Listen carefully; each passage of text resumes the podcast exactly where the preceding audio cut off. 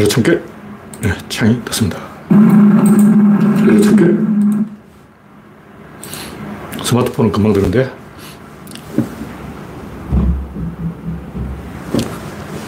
PC 모니터는 조금 굼떠요, 굼떠. 네, 현재 구독자는 2,800명. 여러분의 구독과 알림, 좋아요는 큰 힘이 됩니다. 오늘은 6월 27일 월요일입니다. 6월달이 이제 사흘 앞으로 바닥이 났네요. 네, 영원중님이 일발을 끊었습니다. 그래서방님, 우창님, 박미희님 반갑습니다.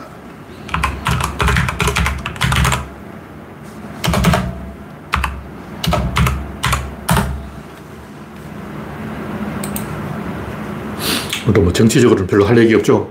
신나는 소식이 있어야 되는데 아, 좋은 소식이 없습니다.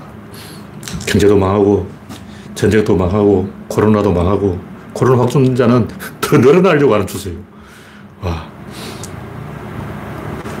갈수록 줄여야 되는데 뭐 주 평균으로는 줄었긴 하지만 이 지난 마지막 어제 발표된 숫자가 지난주보다 소폭 늘었어요. 6천 어이씨, 뭐지? 5,988명에서 6,111명, 120명 가까이 늘었는데, 이게 이제 외국에서 하루에 130명씩 걸려서 들어오는 거예요. 그 숫자는 제가 여기 통계, 그까지 포함하면 6,200명 가까이 되는데, 오늘 발표는 3,315명. 지난주보다 100명 줄었, 130명 줄었네. 그러니까 이, 지난주는 평균 7,185, 이번 주는 평균 6,494. 와. 500명, 600명. 6, 700명 줄었는데, 주 평균으로 그렇고, 내일 발표될 숫자가 중요해요. 내일 발표될 숫자가 9천 단위를 넘어가면, 지난주보다 늘어나는 거예요. 장마철에 섭기 때문에 좀 줄어들기를 제가 기대하고 있는데, 줄어들잖아요. 일본의 경우를 보더라도 15,000의 숫자가 딱 멈췄어. 그 우리나라 일본하고 인구의 절, 절반 이하니까, 우리나라는 한 6천에서 멈춰야 돼. 7천. 벌써 지금 평균 6,490명. 그 일본의 반으로 줄어든 거예요. 네, 박신타마님, 이영수님, 박영준님, 박명희님, 이혜성님, 일랑가님, 반갑습니다. 이런 상황인데도 천공도서나 신나서 뭐 영부인 외교를 한다. 개코나. G7에 초대도 못 받았는데 무슨 영부인 외교를 해. 나토는 전쟁하는 집단인데 거기 왜 가? 황당. 기시다하고 회담을 국을 했는데 기시다가 서서 하는 약식 회담도 싫다. 일본도 선거가 있기 때문에 한국 대통령하고 회담을 하면 이익이 없다. 그래서 서쳐가는 회담도 싫다. 서쳐가는 회담도 못하게 됐어. 환장을. 나라 망신인데 조중동을 비롯해서 언론은 어느 한 신문도 이걸 기사화 안 해요. 물론 제가 모르게 기사화한 신문이 있을지도 모르는데 제가 뭐 일일이 신문을 뒤져볼 입장도 아니고 개판이죠. 네. 이혜성님, 일랑가님, 송진형님, 코코님 반갑습니다. 현재 34명이 시청 중입니다.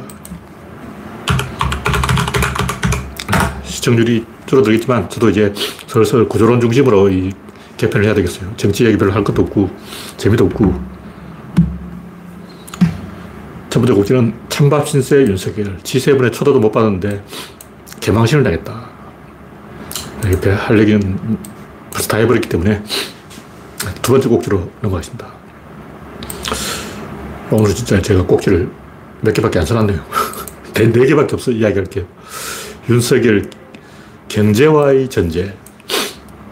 최근에 이 우리나라가 주식이 세계에서 제일 저평가를 받고 있는 이유가, 세계에서 제일 떨어진 이유가 일본 따라하기 때문입니다.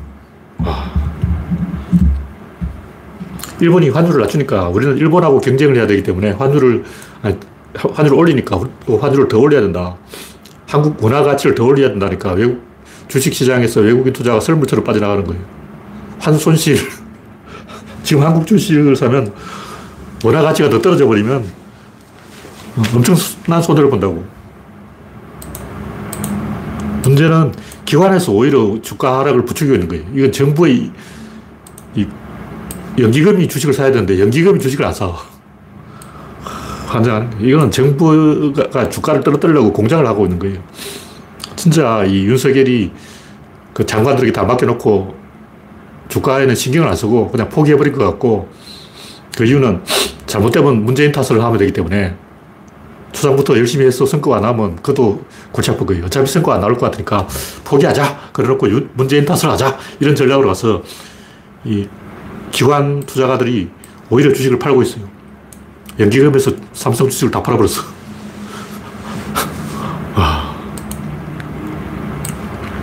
연기금이야 뭐 주식 팔아서 주가 떨어지면 더 싸게 사 모으면 되니까 자기들 돈벌이 하려면 주식을 어, 더 파는 가격을 낮추는 게 더 이익이 될 때가 많아요. 어차피 언젠가는 올라갈 거니까 언젠가는 올라간다면 어, 길게 보고 투자하는 게 연기금이니까 낮출 수 있을 때 최대한 낮춰버려서 개미를 최대한 털어먹는 게 연기금에서 장사 잘했다. 문제는 이게 개미를 털어먹는 전략이라는 거예요. 연기금에서 최대한 개미를 털어먹어서 흑자, 흑자를 이익을 내자. 이런 연구를 하고 있다는 거예요. 와, 진짜. 하여튼 이 미국이 금리를 올리는 타이밍을 놓쳐버렸고 미국이 뒤뚱뒤뚱 하니까 한국은 미국 눈치를 보다가 미국이 한 실수를 그대로 따라하고 있어요. 미국이 금리 올릴 타이밍을 놓쳐버리니까 한국도 놓쳐버리네. 한국은 왜 놓치냐. 부동산, 부동산 시장을 보호해야 되기 때문에 자기를 찍어준 사람이 집 있는 사람들이기 때문에 집 있는 사람들의 재산 가치 손실을 막기 위해서 금리를 안 올리는 거예요. 정치적인 거를 하는 거죠. 시장에 안 맡기고. 자기들은 시장에 맡긴다 해놓고 실제로는 시장을 조작하고 있어. 이런 식으로 하니까 세계가 한국을 불신해서 투자를 안 하는 거예요. 소리 하냐고. 네, 다음 곡지는 개인주의 시대의 세대전쟁. 네. 아임슈타인님, 우주 최강님, 이태원 호구사님, 이선님, 반갑습니다.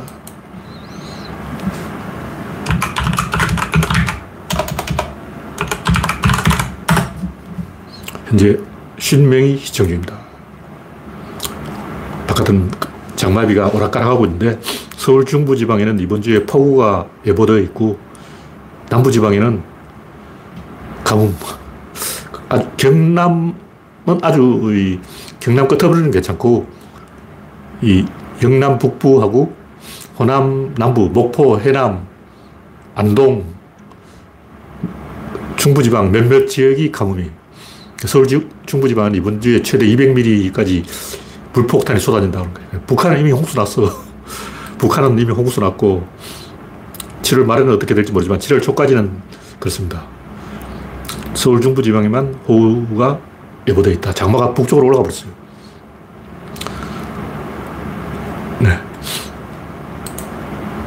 개인주의 시대의 세대전쟁. 이게 무슨 얘기냐면 최근에 일어난 여러 가지 뭐 공정이니 상식이니 페미니즘이 동물권이니 뭐 온갖 잡다한 얘기 다 나오고 있는데 이 얘기의 본질은 개인주의, 개인주의.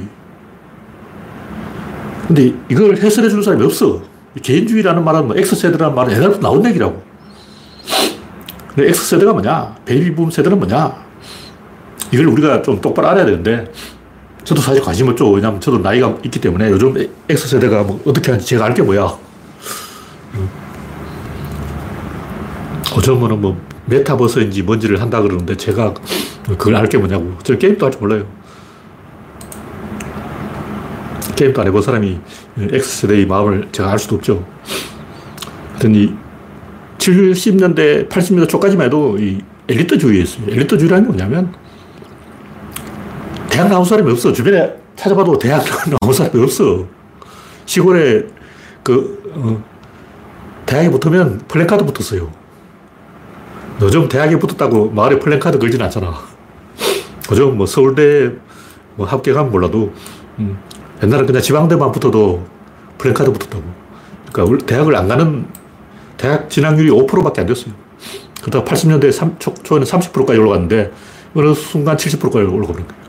그러니까 사회가 전반적으로 변한 거죠.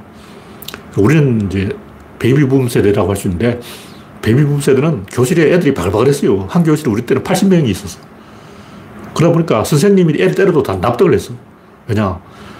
내가 선생님이라도 80명이 떠들어대면, 와, 미쳐버려, 미쳐버려요. 저는, 와, 학교 다닐 때 제일 괴로웠던 게 뭐냐. 애들 떠드는 소리. 야 진짜 깨구리처럼 논바닥에 깨구리 우는 소리, 밤길에 깨구리 우는 소리처럼 시끄러워. 아.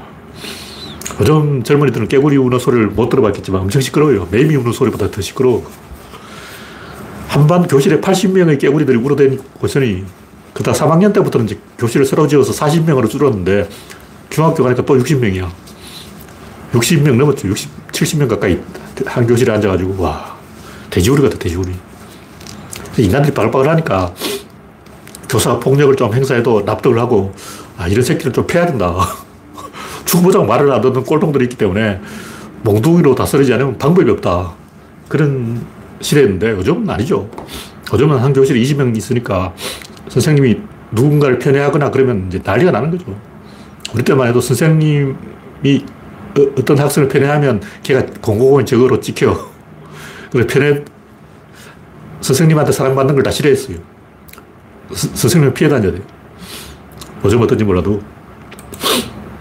어떤 우리 때만 해도 그 김어준이라든가 저, 저라든가 이, 그 당시 20, 30대죠. 20, 30대 애들이 이기택이나 홍사덕 같이 그 당시에 4050을 지지하는 게 아니라 6070 김대중 노인을 지지한 거예요. 근데 그때 이 언론이라든가 엘리트들은 다 이해를 못 했어요. 아, 2030이 똑똑한 애들인데 공부를 좀 많이 한 상대적으로 그래도 대학은 나온 애들이라고. 그때만 해도 우리나라 기성세대의 평균 학력이 중학교 2학년이었어요. 중학교 중2. 그러니까 그 당시 이 40, 50대의 평균 학력이 중2인 거예요. 그러면 이제 그 당시 2030은 그러니까 90년대 초 2030이죠. 97년 뭐 이럴 때. 그때 2030은 대졸자라고. 근데 똑똑한 애들이 왜 노인을, 김대중 노인을 지지하는가. 이걸 그 당시 이 언론인들이 잘 이해를 못하고 잘못된 평론을 했는데 이유가 있어요. 우리 위에 있는 머리 꼭지에 있는 부장님이 다큰 명이야. 그때 오양 비디오가 막 돌아다니고 이럴 때인데 부장님은 그걸 못 구해가지고 쩔쩔매고 눈치를 보면서 왔다 갔다 하고 그러니까 그때만 해도 컴퓨터를 좀 다루는 젊은이들은 그 꼰대들을 사람으로 취급 안 했어요. 저 등신들이라고. 그 머저리들의 명령을 들을 이유가 없지. 그러니까 그 당시에도 2030이 4050을 좋아하지 않았어요. 완전히 청이 갈려가지고 저쪽 애들은 다른 세대인 게. 우린 쪽수가 많거든. 베이비붐 세대니까. 지금 또 분위기가 변한 거예요. 지금 또 이주석을 비롯해서 2030들이 세대 포위 전략 어쩌고 저쩌고 하는데 이게 2000년대 초에 있었던 일. 1997년도부터 있었던 사건이라고. 그때도 이 언론이라든가 이런 엘리트들이 그 대중들의 민심을 전혀 예상을 못했어요. 그러니까 우리들이 김대중 노인을 지지한다. 이 자체를 납득을 못했어. 노무현을 지지한다. 왜 노무현 지지하지? 노무현이 엘리트냐? 아니잖아. 상고 나왔잖아. 상고 나온 놈이 뭐가 좋다고 지지하냐. 근데 전혀 이해를 못한 거예요. 저도 이준석이나 이런 인간들이 하는 짓이 이해가 안 되지만 제가 하는 얘기는 이게 근본적으로 뭐 페미니즘이 어떻다, 동물권이 어떻다, 뭐 공정이 어떻다 다 개소리고 결국 개인주의 시대인 거예요. 무슨 얘기냐면 우리 때만 해도 공장 하나가 문을 열면 마을 노인들의 표현을 빌면 안전뱅이와 곤배파리 빼놓고는 다 썰어갔다. 마을에 젊은 애들이 하나도 안 보이는 거예요. 어느 순간 사람이 없어졌어. 공장 하나 새로 문을 열면 경주 포항 이쪽에 이제 제 고향이 그쪽이니까 안가에 공장이 하나 생겼다. 그게 뭐 어떤 공장이 생겼냐. 만도기에 생겼어, 만도기. 경주 시내에 있는 모든 젊은이 싹 들어가 버린 거예요. 그때부터 경주 시내에 젊은 애가 안 보여. 어디 갔냐, 만도기가 다 들어갔다. 호남 지역에 공장이 별로 안 들었었지만, 경상도 분위기가 그랬어요. 공장이 많은 울산, 포항, 이쪽으로 공장 하나 문을 열면 사, 람 시간 보였어. 사람 시간 보였어. 그런 분위기이기 때문에 그때는 뭐 막걸리 마시고 탈춤 추고 봉산 탈춤 추고 얼쑤 그러고 대동세상 뭐 민중 뭐 어쩌고 뭐 타는 목마름으로 그러면서 막 대중운동을 많이 했어요. 농활도 많이 하고 위장 취업도 하고 대중들을 대 중들에게서 에너지를 끌어내려는 그런 게 실제로 먹혔고 그런 이야기도 많이 있었지. 그래서 막 아는 사람들도 다 막걸리 마시고 탈춤 추고 막 얼쑤 그러고 막, 어, 다 뒤집어졌어. 그러다 보니까 어떤 부작용이 생기냐면 고원 시인, 고은 시인의 그 괴상한 행동이 왜 나왔을까? 그 당시 분위기를 말해주는 거예요. 아, 그래서 그랬구나. 아, 납득이 되잖아. 지금은 절대로 있을 수 없는 일이지만 그 당시 이 홍, 홍상수 감독의 영화를 보면 젊은 애들이 그 술집에 쭉 앉아가지고 맥주 마시면서 다 삐져가지고 입이 한 발로 튀나와가 저 새끼하고 뒷담화 까면서 그러고 있다고. 왜 홍상수 영화에는 문인들이라든지 룸팬들이 쭉 모여가지고 맥주를 얻어먹으면서 뒷담화를 까고 있을까? 그다 혼자 술 마시다 슬쩍 빠져나와서 화장실에 가지고 아, 십새끼, 개새끼 이러고 욕하고 궁시렁거리고 그게 홍상수 영화잖아. 왜 그런 일이 생겼냐면 그때만 해도 누가 문학상을 받았다, 원고료를 받았다, 그 상 전액을 한턱 쏴야 되는 거예요. 그럼 그런 모임에서 한턱 쏘는 놈이 누구냐? 상 받은 놈이야. 그 뒤에서 궁시렁거리는 홍상수는 뭐냐? 아이디어를 뺏긴 놈이야.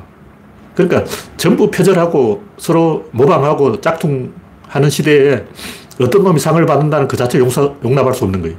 그래서 그 상금은 사회주의야. 그래서 뭐 문학 동네 왜 동네냐고 시인 불학 왜 불학이냐고 시인 동네라는 것도 있어요. 왜 문해지 이름이 시인 동네고 문학 동네고 시인 불학이냐. 이 새끼들이 불학을 이루고 몰려다녔다니까. 그러니까 문인들이 패거를 이루고 자칭 시인 임내 하면서 떼지어서 돌아다닌 거예요. 그 두, 두목이 누구냐? 고원이죠. 고원이 왜 그러냐? 쫄개들이 20명, 30명 따라오면 그렇게 돼. 여러분 또 뒤에 막 후배들이 30명, 40명이 따라오면서 선배님, 선배님, 선배님 이러면 그렇게 된다고. 기고만장해가지고 오만이 하늘을 찌르는 거야. 그런 분위기였다는 거죠. 뭐 장점도 있고 단점도 있는데 그 홍상수는 왜 그러고 있냐. 거기서 술 못 얻어먹고 삐진 놈이야. 그게 무슨 얘기냐면 제가 하는 얘기는 차별의 형태가 바뀔 뿐이지 차별 자체는 절대 사라지지 않습니다. 제가 항상 하는 얘기지만 이런 방식으로 차별하다가 이런 방식으로 차별하는 거예요. 원시시대는 평등했죠. 평등했지만 그때는 완력이 지배한다고. 힘센 놈이 힘없는 놈을 쭉 패는 거야. 이웃 말에서 오면 바로 죽여버려요. 차별하는 게 아니고 그때는 죽이는 거예요.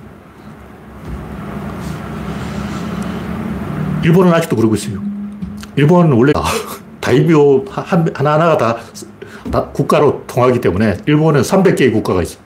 그래서 이웃 말에서 오면 외국인이야. 죽여버리는 거예요.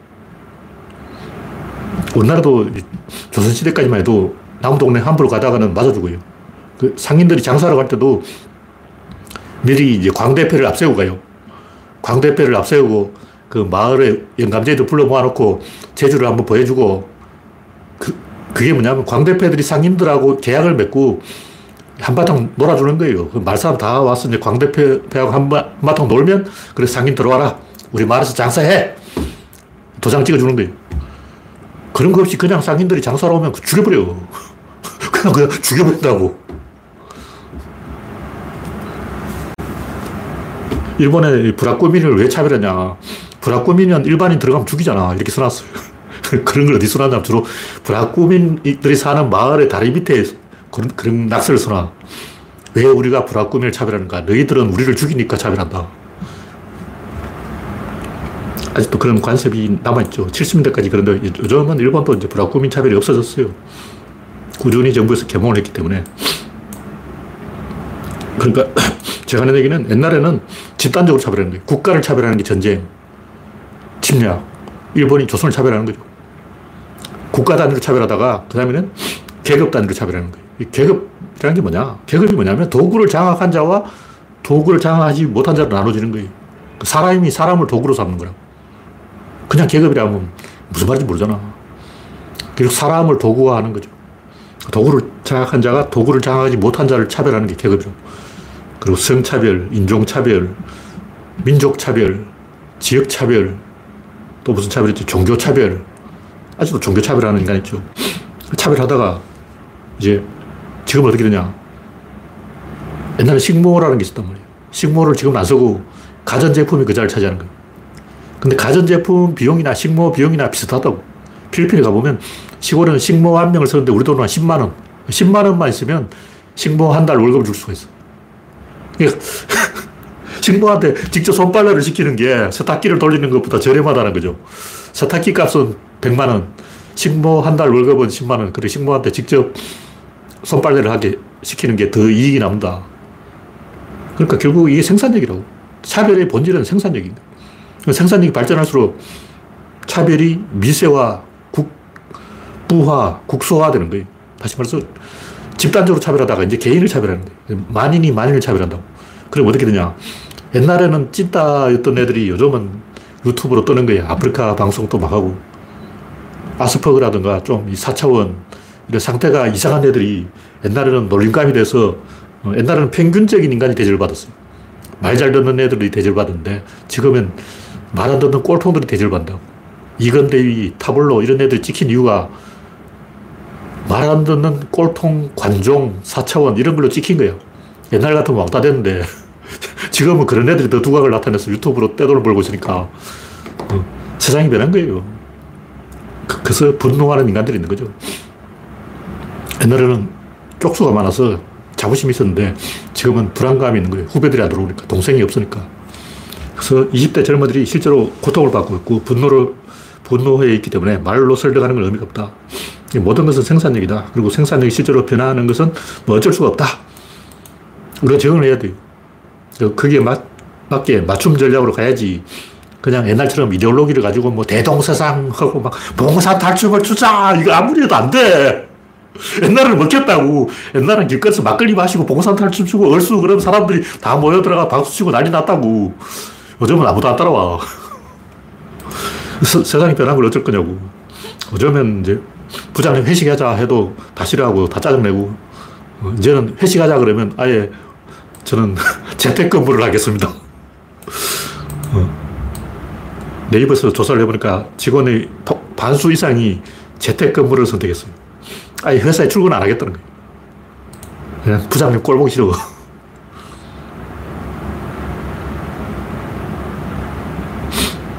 네. 세상 제이킴 님이 개인주의로 계속하면 거대 담론이나 큰 단위의 의사결정이 일어나긴 어려운 게 당연하다고 생각하는데 근데 지금 지구 온난화라든가 다시 거대 위기가 오고 있어요.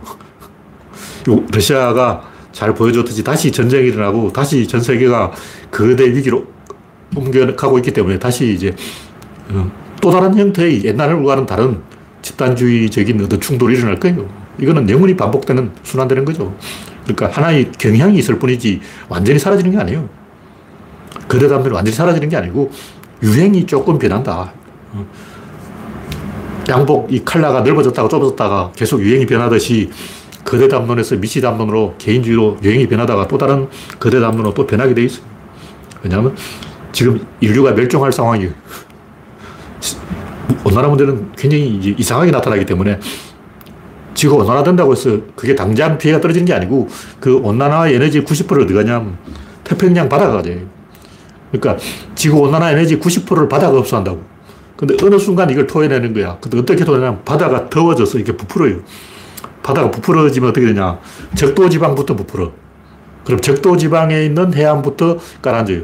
그럼 북극 지방에는 괜찮아. 그렇게 해수면이 상승이 적도 지방부터 먼저 올라간다고. 그러니까 러시아는 괜찮지. 러시아는 용종 죽겠지 그러고 어. 서구 여러 나라들이 이 온난화에 대해서 뭐 기후 협약을 맺어봤자 중국, 인도, 러시아 세 나라가 비틀어버리면 안 되는 거예요. 결국 가는 거야. 결국 이제 세계 대전으로 가는 거라고. 인류는 현실적으로 이걸 해결할 힘이 없어요. 그래서 이번에 바이든이 판단을 잘해야 되는데 삽질 하고 있죠. 중국을 우리 편을 꼬셔야 되는데 중국을 무서워하기 때문에 괜히 중국에 겁을 먹고 황화론 옛날부터 그랬어요. 옛날부터 유럽은 중국을 무서워했어. 그래서 괜히 중국을 적대해가지고 이를 더 악화시키고 있죠. 네. 이 정도로 얘기하고 다음은 사건의 시작. 오늘 마지막 꼭지입니다. 뭐 여러 번 했던 얘기인데 구조론 딱 하나만 알면 돼요. 방향 판단이라. 근데 대부분 사람들이 헷갈려. 그냥 저도 헷갈리니까.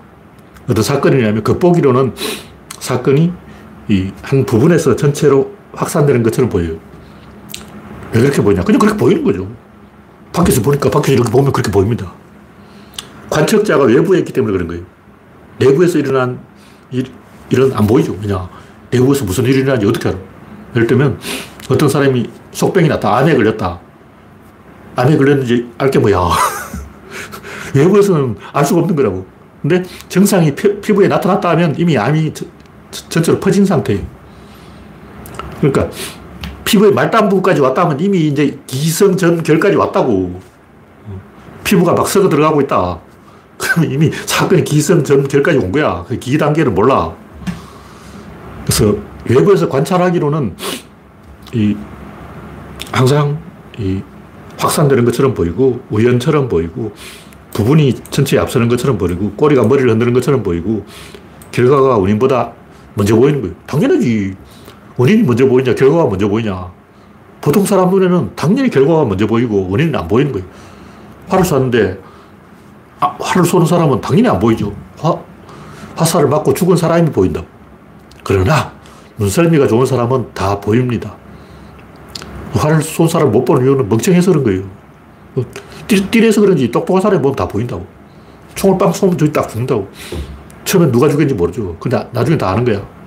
아, 쏘니까 죽, 죽은 거지. 우리는 결과부터 먼저 알고, 꼬리부터 먼저 알고, 부분부터 먼저 안다. 또 물고기 헤엄친다. 머리가 먼저 가는 거예요. 근데 실제로 보면 꼬리가 움직이는 건 보, 이고 머리가 움직이는 안 보여.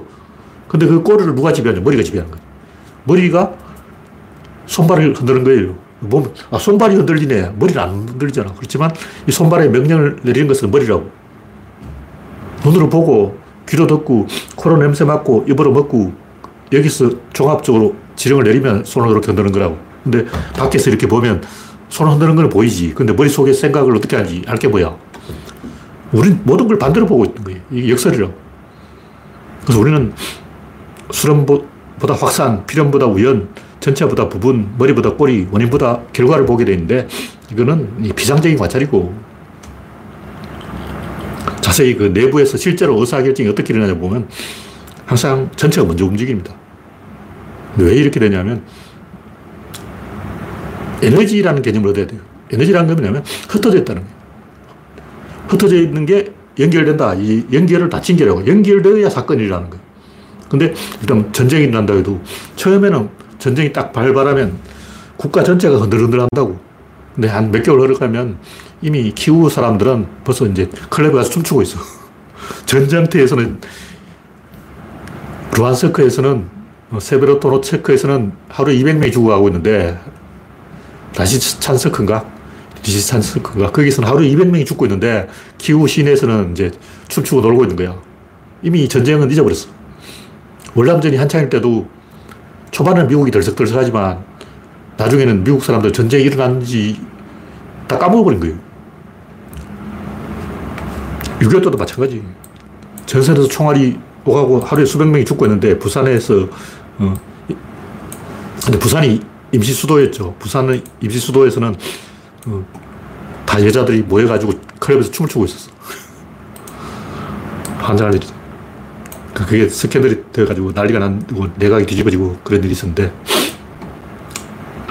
우리 눈에는 당연히 부분에서 뭔가 일어나는 것처럼 보여요. 근데 사실은 중심에서 일어나는데 중심은 안 보이기 때문에 예를 들면 회사라고 치면 사장이 여서 결정을 한다고. 그럼 우리가 보기에는 사장 한 놈이야. 한 놈이 하네. 그 부분이라고. 그게 아니에요. 한 놈은 대표성이 있는 거야. 위임을 받은 거예요. 다시 말해서 사장이 결정하는 것은 회사 전체를 대표해서 결정하는 거예요. 사장이 한 놈이 결정하니까, 아, 부분에서 결정이 일어나는구나. 조금 있으니까 이제 이사들을 거쳐서 부장, 과장을 거쳐서 말단 직원이 이제 나선다고. 그럼, 아, 말단 직원이 움직이는 거 보니까 회사 전체가 덜썩덜썩 하는구나.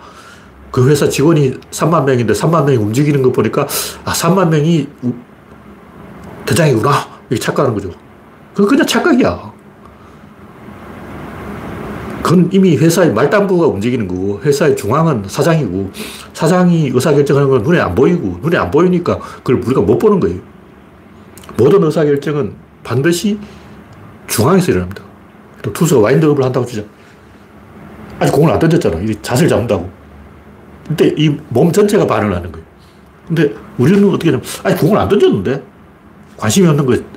그러니까 요 던지는 거, 요것만 보는 거예요. 요거는 이미 여기서 의사결정이 나서 에너지가 이쪽으로 와서 요 팔꿈치를 통과해서 마지막으로 여기서 공과 손의 의사결 대칭이 일어나는데 우리는 요것만 딱 보고 손이 공을 던졌다. 손이 결정한 게 아니죠. 손이 결정한 게 아니고 신체의 밸런스가 결정한 거예요. 그래서 진입자 힘 운동량은 전체의 밸런스에서 그 중에 49를 빼고 나머지 51의 밸런스. 거기서 다시 49를 빼고 계속 과반수를 따라가는 거예요. 계속 절반, 절반, 절반, 절반 이렇게 빠져나가고 나머지는 최후에는 손가락만 의사결정에 참여한다고. 그래서 곡소와 부분화 됩니다. 근데 우리는 이런 모든 것을 전부 거꾸로 알고 있기 때문에 이 다친 게 개념이 없으면 이걸 올바르게 분석하는 게 불가능해요. 사람들한테 물어봐도 그렇더라고. 제가 대화를 해보니까 대부분 이걸 잘못 알고 있더라고.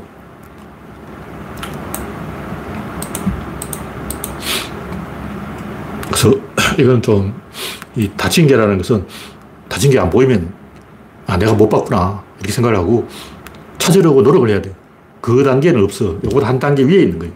여기서 뭔가 일이 일어나다 다친 게 이점이 있어. 요 다, 청유에는 다친 게 없어요.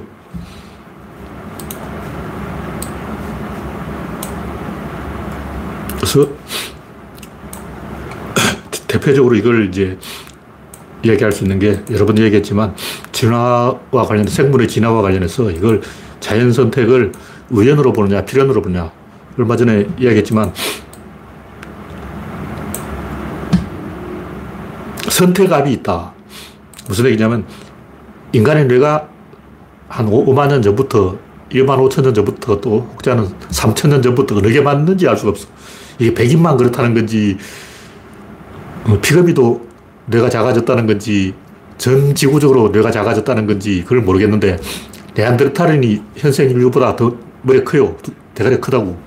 왜 작아졌냐? 선택압을 받고 있다. 근데 선택압이라는 말이 있으면 안 되죠. 그거는 다윈의 그 자연 선택하고 충돌하는 모순된 개념이에요. 둘중 하나 틀린 거예요. 자연 선택이 아니지. 선택압이 있으면. 선택압이 있으면 일단 비가 온다면 기압골이 있다. 기압이 있는 거예요. 수도관이 있으면 수압이 있다. 압이 있다는 것은 하나가 있다는 거예요. 다시 말해서 기압이 있고 수압이 있다면 풍선처럼 그 내부는 균일하고 이 내부엔 단 한 놈이 지배하고 있다. 압이 걸린 상태에서는 단 하나가 전체를 대표합니다. 풍선에 압이 걸렸다면 바늘로 콕 찌르면 전체가 터져버리는 거예요. 찌른 데만 빠, 공기가 빠져나오는 게 아니고 다 터져버려요. 그래서 압이 걸리면 딱 한 개가 지배하기 때문에 이건 우연이 아니고 필연이죠. 예를 들면 주사위를 던졌는데 1, 2, 3, 4, 5, 6이 나오는 게 아니고 1만 나온다. 주사를 던지니까 1이 나오고 또 던지는데 또 1이 나오고 또 던지는데 또 1이 나오고 계속 1이 나온다면 우연이 아니죠. 그건 자연 선택이 아니야. 1이 나오도록 되어 있는 편심 주사위인 거예요. 다시 말해서 선택 압이 걸렸다면 대가리가 작아지는 쪽으로 뇌 용적이 작아지는 쪽으로 선택 압이 걸렸다면 편향된 주사위야. 편심 주사위라고. 이거는 우연의 일치도 아니고 자연 선택도 아니야. 자연 선택이 될 수가 없지. 편심 선택이지. 편향 선택이. 근데 이 우리가 어떤 걸 관찰하든 한 단계 높은 단계에서 보면 전부 편향돼 있어요. 예를 들면 감기에 걸렸다. 우연히 감기 환자 접촉을 했기 때문에 우연히 걸렸다. 근데 운동을 안 했기 때문에 건강하지 않기 때문에 감기에 걸린 거예요. 조금 더 높은 단위에서 보면 반드시 이 필연이 있어요. 그래서 어떤 사건이 났다면 질, 입자, 힘까지는 필연이고 요 밑으로 운동량은 우연이에요. 다시 말해서 어떤 사람이 뒤졌다. 필연적으로 그건 뒤진 거예요. 그냥 모든 사람 죽으니까. 태어난 사람 다 죽어. 필연적으로 죽는 거야. 근데 왜 하필 그 나이에 죽었을까? 왜 하필 그 시점에 죽었을까? 그건 우연이죠. 입자, 힘, 운동량, 질, 입자, 힘까지는 필연이고, 요 운동량이 우연이라고. 다윈은 이것만 보고 있는 거예요. 이거 세 개를 못 본다고. 우연과 필연이 섞여 있을 때는 수렴과 확산, 전체와 부분, 머리와 꼬리, 원인과 결과 중에서 원인은 필연, 결과는 우연. 머리는 필연, 꼬리는 우연. 전체는 필연, 부분은 우연. 수렴은 필연, 확산은 우연. 이렇게 보면 됩니다. 무슨 얘기냐. 활을 쐈는데 이 활이 똑바로 날아가는 것은 필연이죠. 왜냐하면 이렇게 쐈으니까. 근데 하필 그때 지나간 참새가 맞았다. 그건 우연이죠. 누가 그때 참사 그 나라로 했냐고. 좀 양궁 경기에 벌어진데 활쏘기로 딱 관여를 샀는데 하필이면 지나는 벌이 맞았어. 그러면 금메달 놓칠 거 아니야. 왜 하필 벌이 날아가냐고. 그건 증명할 수도 없고, 벌 때문에 빗나갔다. 이렇게 소송을 걸 수도 없고, 어, 벌을 잡아다 문초를 할 수도 없고, 어쩔 거냐고. 그건 뭐 어쩔 수 없는 거예요. 축구를 했는데 손흥민이 잘 쳤는데 날아가는 비둘기가 맞았다. 그래서 노골이 됐다. 이건 재수가 없는 거지. 이건 우연이지. 그러니까 필연 속에 우연이 있는 거예요. 우리는 중요한 것은 그 우연에 관심을 가지고 이건 우연이야, 우연이야, 우연이야, 우연한 사람이 계속 로또를 사는 거야. 그러다 죽는다고 뒤지는 거야. 왜 안철수는 선거마다 질까? 계속 우연에 관심을 가지고 우연, 우연, 우연, 우연 하고 우연만 노리다가 로또 당첨만 노리다가 가는 거죠. 필연을 노려야 되는데 필연에 관심이 없어. 왜냐 자신감이 없기 때문에. 이런 세상을 살아가는 태도의 문제라고. 우연이냐 필연이냐 우연 반 필연 반이죠. 근데 여러분은 어디에 관심 있냐고. 우연에 관심 있냐 필연에 관심 있냐. 과학자라면 지식인이라면 엘리트라면 글자 배운 사람이라면 필연에 관심을 가져야 돼. 물론 우연도 있어. 우연은 관심 가지면 안 돼. 그런 인간 많아요. 자기가 노력할 생각 안 하고, 딱 보면 서울대 운으로 들어간 사람이 있어. 그러면, 아, 나도 서울대 갈 수 있었는데. 꼭 이런 식으로 말하는 사람이 있어요. 필연적으로 서울대 가야지. 왜 운으로 갈 생각을 하냐고. 음, 서울대 농대 이력서만 잘 넣으면, 어, 운으로 들어갈 수 있는데. 이런 것만 하루 종일 연구하고, 그, 그런 사람은 인생을 삐딱하게 사는 사람이에요. 근데 21세기 현재도 과학이라는 게 학계가 전부 이 우연에 관심을 가지고 진화의 정답을 우연에서 찾으려고 확률도 확률로 해석을 하긴 하긴 하는데 대부분 우연으로 해석하려는 그런 의도를 갖추고 있어요. 소인배의 행동이죠. 우연과 필연은 반반이고 우리는 필연에 관심을 가지고 우연에 대해서는 저 아래 동네 애들한테 맡겨놔야 돼. 부하 직원들한테 맡기고 동생들한테 맡기고 필연은 내가 먹고 우연은 네가 먹어라. 필연은 민주당이 하고 우연은 지갑 줍는 거는 국임당이 하라. 국임당 수연이, 순전히 우연이 된 거예요. 아, 윤석열이 배신해서 국임당에 붙었지 어떻게 알았어? 안희정이 사고치고 오거돈이 사고치고 박원순이 사고치고 조국이 사고치고 김경수가 사고치고 정봉주가 사고치고 도대체 몇 번씩 사고치고 이렇게 사고 대박이 날 줄 어떻게 알았냐고. 로또지. 국임당은 로또가 몇 방 맞은 거야. 윤석열 로또, 조국 로또, 김경수 로또, 안희정 로또, 오거돈 로또, 정봉주 로또, 박원수 로또, 로또, 로또, 로또, 로또, 로또, 일곱 방 연속으로 맞은 거야. 게다가 또 이제 코로나 로또, 전쟁 로또, 김정은과 트럼프 회담 실패 로또, 로또 열 방을 맞은 거예요. 그 중에 뭐 한 두세 개는 운 좋으면 어, 맞을 수도 있는데, 이렇게 로또 열 방 연속으로 맞는 건 운수 대통령, 운수 대통령. 이런 우연에 목을 매는 것은 적어도 이 글자 배운 사람의 태도는 아니다. 그러나 세상이 우연도 영향을 미치긴 하지만 그건 하부 구조다. 보통 어떤 뭔가 새로운 흐름이 나타날 때는 필연이 등장하고 그게 이제 우연히 등장, 전면에 등장했다면 아, 이제 망조가 들었다. 이제 붐이 지나고 유행이 끝나고 끝물이다. 음. 뭔가 신제품이 뜰 때는 우연이 아니에요. 필연이에요. 지금 우연히 지배하고 있다면 끝물인 끝물. 네, 마지막으로 지난번에 몇, 몇 가지 좀 빠뜨렸어요, 제가. 자궁을 생각하라. 빠뜨렸는데. 이것도 같은 얘기인데, 항상 상부 구조를 생각하라. 원인 쪽을 생각하라. 어떤 눈에 보이는 표적을 생각하지 말고, 그 위에 있는 걸 생각하라는 거예요. 그 뭐냐, 자궁 안에 들어있는데, 요건 필연이라는 거죠. 자궁에서 아기가 나오는데, 그 자궁 부분은 필연이고 그것은 수렴이고 수렴 다음에 확산이에요. 그러니까 어떤 애가 이제 공부를 해서 서울대 붙느냐, 요거는 수렴이죠. 서울대라는 좁은 관문으로 서울대 문이 이렇게 생겼는데 거기로 수렴되는 거예요. 이렇게 사, 전국에서 인재들이 서울대로 쫙 수렴된다고. 그 다음에는 쫙 확산되는데 이제 개차반, 윤석열 이런 양아치도 나오고 서울대에서 천재도 나오고 덩신도 나오고 머저리도 나오고 편의제도 나오고 편의제는 최근에 또 김종민하고 붙어가지고 난리치고 와, 환장할 일이죠. 이것도 지난번에 했던 얘기고 제가, 제가 하나 빠뜨렸는데 에너지 세계 이걸 빠뜨렸나?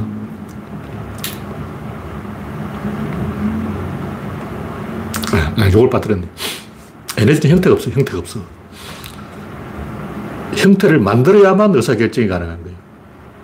그러니까 에너지는 운동의 원인인데 운동이 뭐냐? 운동은 한 방향으로 가는 거예요. 그 한 방향으로 가기 이전은 그 뭐냐? 두 방향이라는 거예요. 하나를 결정하는 건 두 개일 수밖에 없는 거예요. 왜냐면 하나가 하나를 결정하면 변화가 없잖아. 변화가 없으면 원인이 아니야. 변화가 없으면 질량 보존의 법칙에 의해서 작은 것이 커질 수는 없고 큰 것이 작아질 수는 있는데 입력하고 출력이 똑같다면 아 변화가 없다. 그 사건이 아니에요. 이건 나가리. 이거는 무효. 이건 아무것도 아닌 거야. 그래서 작아지는 것만 원인이 될 수 있고 작아진다는 것은 숫자가 2에서 1로 이렇게 되어 있는 거예요. 삼각형으로 되어 있는데 어. 두 개에서 한 개로 갈라지는 거라고. 2에서 1로 변하는 게 사건이다. 에너지는 2를 말하는 거예요. 근데 에너지가 형태를 만들어야 의사결정이 가능하다는 것은 형태는 1이라는 거죠.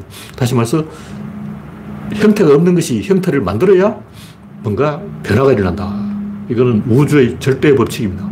이거 하나만 알면 이제 모든 변화가 여기서 딱 걸리는 거예요. 이게 빠져나갈 수 없는 관문이라고. 일단 뭐 서울을 가려면 일단 옛날 같으면 남대문을 들어가야 돼요. 남대문을 통과하지 않으면 일단 서울 입성이 아니야. 빠져나갈 수 없는 절대적인 한계의 관문이 있고, 그 뭐냐, 구조론을 말하면 질담 입자죠. 입자가 되는 과정 그 자체가 2가 1이 되는 과정이에요. 그래서 에너지는 흩어지는 것과 모이는 것이 있는데, 여기서 아까 얘기했듯이 흩어지는 건 우리의 관심사가 아니에요. 모이는 것이 우리의 관심사라고. 왜냐면 흩어지는 것은 모인 결과에 모인 것이 흩어질 수 있지 이미 흩어진 것은 흩어질 수 없다. 아까 팔을 벌린 상태에서는 더 벌릴 수 없어. 이렇게 벌린 상태에서 할 수 있는 것은 이렇게 모이는 것밖에 없다. 다시 말해서 에너지라는 것은 원래 팔을 벌리고 있는 상태를 말하기 때문에 그 상태에서 일어나는 결정은 이렇게 보이는 것밖에 없는 거예요. 그 모이면 이제 더 모일 수가 없잖아요. 질은 이렇게 흩어져 있다가 모이는 것이고 입자는 이미 딱 모인 거예요. 그 모인 상태에서 의사결정은 다시 이렇게 방향을 트는 거예요. 중, 코어를 이동시키는 것밖에 할 수 없다. 왜냐면 이미 모여있으니까 이제 그게 할 수 있는 게 그것밖에 없어. 그래서 구조론이라는 것은 흩어졌던 게 모이고, 모인 상태에서 한 번 더 모이고, 한 번 더 모인 상태 또한 번 더 모여. 그걸 다시 한 번 더 모여. 그 최종적으로 뭐냐. 점이 되는 거예요. 다시 말해서 질량에서, 질량이 모이면 부피가 되고, 부피가 모이면 각이 되고, 각이 모이면 선이 되고, 선이 모이면 점이 되고, 점은 더 이상 모일 수 없어요. 왜냐면 점이니까. 거기서 끝나는 거예요. 그래서 모이고, 모이고, 모이고, 모이고, 또 모이고, 계속 모이는 거예요. 근데 여기서 문제는 뭐냐면, 계속 모이다 보니까, 보통 사람은 한 번 모이면 그것이 끝이라고 생각해요. 다시 모일 수가 없다고 생각하는 거지. 그러니까, 이 모인 상태에서 할 수 있는 건 뭐지? 흩어지는 거야. 아니 구조론을 보면 모인 상태에서 한 번 더 모일 수가 있어. 거기서 다시 한 번 더 모일 수가 있어. 옛날 이제 미국 유머에 이런 게 있어요. 레몬 짜기 대회가 있는데 어, 이만큼 큰 거인이 나오더니 레몬을 짜서 컵을 한 컵을 받아내는 거야. 다치 이제 엄청난 마동석 같은 인간이 나타났는데 거기서 다시 한 컵을 더 짜네. 근데 세 번째 온 사람은 깡 마른 사람이었어. 키가 170밖에 안 되고 몸무게가 60밖에 안 되는 사람인데 007 가방을 들고 안경을 딱 쓰고 나타나더니 이미 수세미가 된 레몬을 다시 꽉 쥐어짜서 세금을 한 컵 받아내는 거예요. 이미 짰는데 또 짜. 그게 다섯 번 가능하다는 거죠. 근데 보통 사람은 이걸 모르기 때문에 한번 모이면 이제 흩어지는 그밖에 수가 없다. 이렇게 생각하기 때문에 모든 것을 사고방식이 흩어지는 사고방식인 거예요. 아까 얘기했듯이 확산 위주, 우연 위주, 부분 위주, 꼬리 위주, 결과 위주 이쪽으로 관심이 가는 거예요. 왜냐하면 이미 모였는데 거기서 어떻게 더 모일 수 있냐고. 근데 구조론으로 보면 이 모인 상태에서 다시 대장을 뽑고 다시 방향을 결정하고 운동을 결정하고 양을 결정해서 다섯 번 모일 수 있다. 그런 얘기죠. 그래서 우리는 모이는 방향으로 모여도 그쪽으로만 관심을 가져도 한 걸음 더 나아갈 수가 있다. 근데 보통은 그 생각을 못 하기 때문에 모인 상태에서는 흩어질 연구만 하고, 음. 지금 민주당도 흩어질 연구만 하고 있잖아. 이 민주당이 모였어요. 7, 0.7% 차이로 지긴 했는데, 모일 표는 다 모았다. 여기서 이제 할 수 있는 게 없어. 박지현이 이제 동료를 저격해서 흩어질 운동을 하는 거예요. 이 상황에서 이미 다 모였는데 여기서 더 모을 방법이 없으니까 이제 흩어버리자. 모일 방법이 없다고 생각하는 거예요. 왜 그러냐. 띠해서 그런 거예요. IQ가 떨어지는 거예요. 똑똑한 사람은 그 모인 상태에서 다시 한 번 더 모이게 할 수 있는 거예요. 그걸 어떻게 하면 가능하냐. 민주당 밖에서 일어나는 그 열린 우리당이라든가 외곽 세력, 열린 공감 TV 이런 구조를 민주당 안으로 끌고 들어가는 거예요. 외곽 세력을 당 중심으로 끌고 들어가는 거라고. 그냥 민주당 다 모여 해서 이미 다 모였어요. 그 상태에서 다시 이 민주당의 그 외곽 세력을 중심부로 한 번 더 끌고 가면 한 번 더 레몬즙을 쥐어짜서 거의 수세미가 된 오렌지를 들고 쥐어짜서 다시 오렌지를 한 컵을 받아낼 수가 있어요. 오렌지 주스가 한 컵 나와. 그런 얘기입니다. 네, 시간이 되었기 때문에 오늘 얘기는 여기서 마치겠습니다. 참석해주신 107명 여러분 수고하셨습니다. 감사합니다.